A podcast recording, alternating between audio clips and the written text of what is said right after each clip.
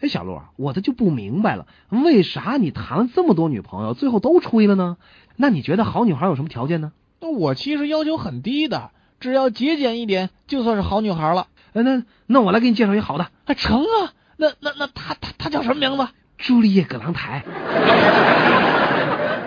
人家还有个舅舅，开了家餐厅呢。生意怎么样？那你听听就知道了。喂，服务员，这咖啡里有苍蝇啊！有苍蝇？不可能啊！在给您端上来之前，我们把苍蝇都挑出来了。你们的菜实在太难吃了，叫你们的经理过来。呃现在不行，先生。呃，我们的经理到对面那家餐厅去吃午饭了。服务员，这是怎么回事？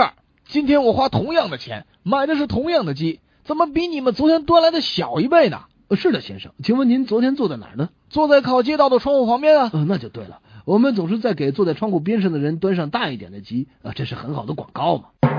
服务员，你端上来的这只鸡怎么会是一条腿长一条腿短呢？呃，那有什么关系？您难道想和他跳舞吗，先生？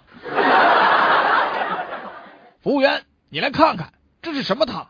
你看看汤里飘的是什么？啊我说，先生，您都这么大人了，连蟑螂都认不出来吗？哎，